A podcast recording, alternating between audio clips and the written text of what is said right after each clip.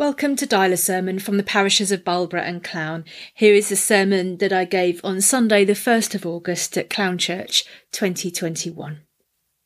In the name of the Father, and of the Son, and of the Holy Spirit. Amen. Do you remember years ago when the Atkins diet was all the rage? That diet where you couldn't eat any carbohydrates. Basically, you couldn't eat any of the nice things like bread and cake. As soon as I heard about that diet, I knew that I would never ever try it.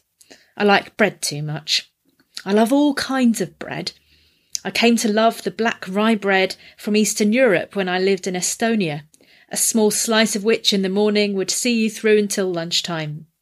I love naan bread, especially from the curry houses in Bradford, where they make naans the size of duvets that they hang on a hook in the middle of the table.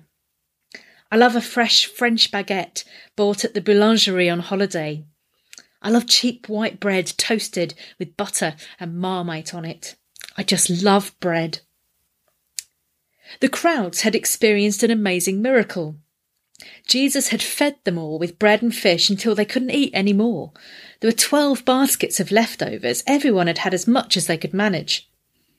But the crowd were a bit like me. They were in raptures about the bread and in that managed to miss the point. They tried to go back to the place the miracle had happened. Maybe we'll get some of that bread again, they thought. When, when they didn't find Jesus there, they carried on looking and eventually found him on the other side of the lake. The crowd were hungry for a miracle, hungry for some more of that miracle bread that they'd eaten. What Jesus reveals to them is that it is not the bread they are hungry for, but God the crowd have made a kind of connection between the miracle they experienced and the story of the manna in the desert at the time of Moses. Jesus tells them that it was not Moses who gave the people the bread, but God, and that God is giving the true bread from heaven right now. This excites the crowd, and they say, Sir, give us this bread always. They love the idea of heavenly bread, bread that will mean that they will never be hungry again.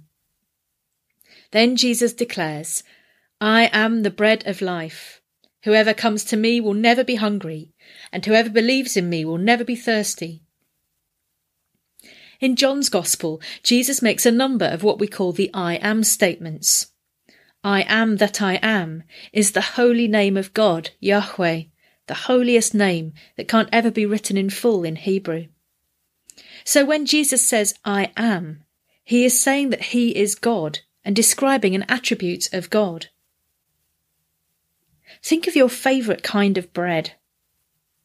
Imagine its smell, its warmth fresh from the oven, its texture, how it satisfies your hunger, how you can have it as a complement to a meal or as a meal in itself. It is the stuff of life. Jesus says that He is the bread of life. We respond, Sir, give us this bread always. And he does, of course, as we gather every week for the Eucharist. Jesus gives himself away to us. He is as nourishing as bread, as warm and comforting as bread, as strengthening as bread. Since the earliest days of the Church, people have taken the bread blessed during the communion service to people who are unable to come to church because of sickness or other reasons.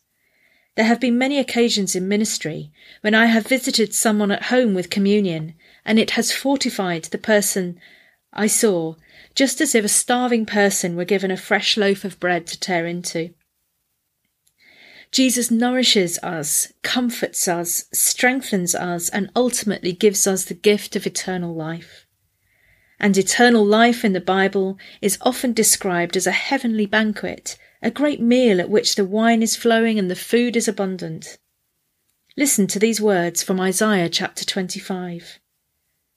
On this mountain the Lord of hosts will make for all peoples a rich feast of food, a feast of well matured wines, of rich food filled with marrow, of well matured wines strained clear. And he will destroy on this mountain the shroud that is cast over all peoples, the sheet that is spread over all nations. He will swallow up death for ever. Then the Lord God will wipe away the tears from all faces, and the disgrace of his people he will take away from all the earth, for the Lord has spoken. Jesus, the bread of life, offers us this vision of the heavenly banquet to which we are all invited. Today we come with our hunger for God to the table of the Lord. As you come forward today, say to Jesus, Sir, give us this bread always. Ask Jesus for his comfort, his nourishment, his warmth, his strengthening. Bread for the journey of life that never goes off, that is always available to us and gives us the energy to press on. Jesus, give us this bread always. Amen.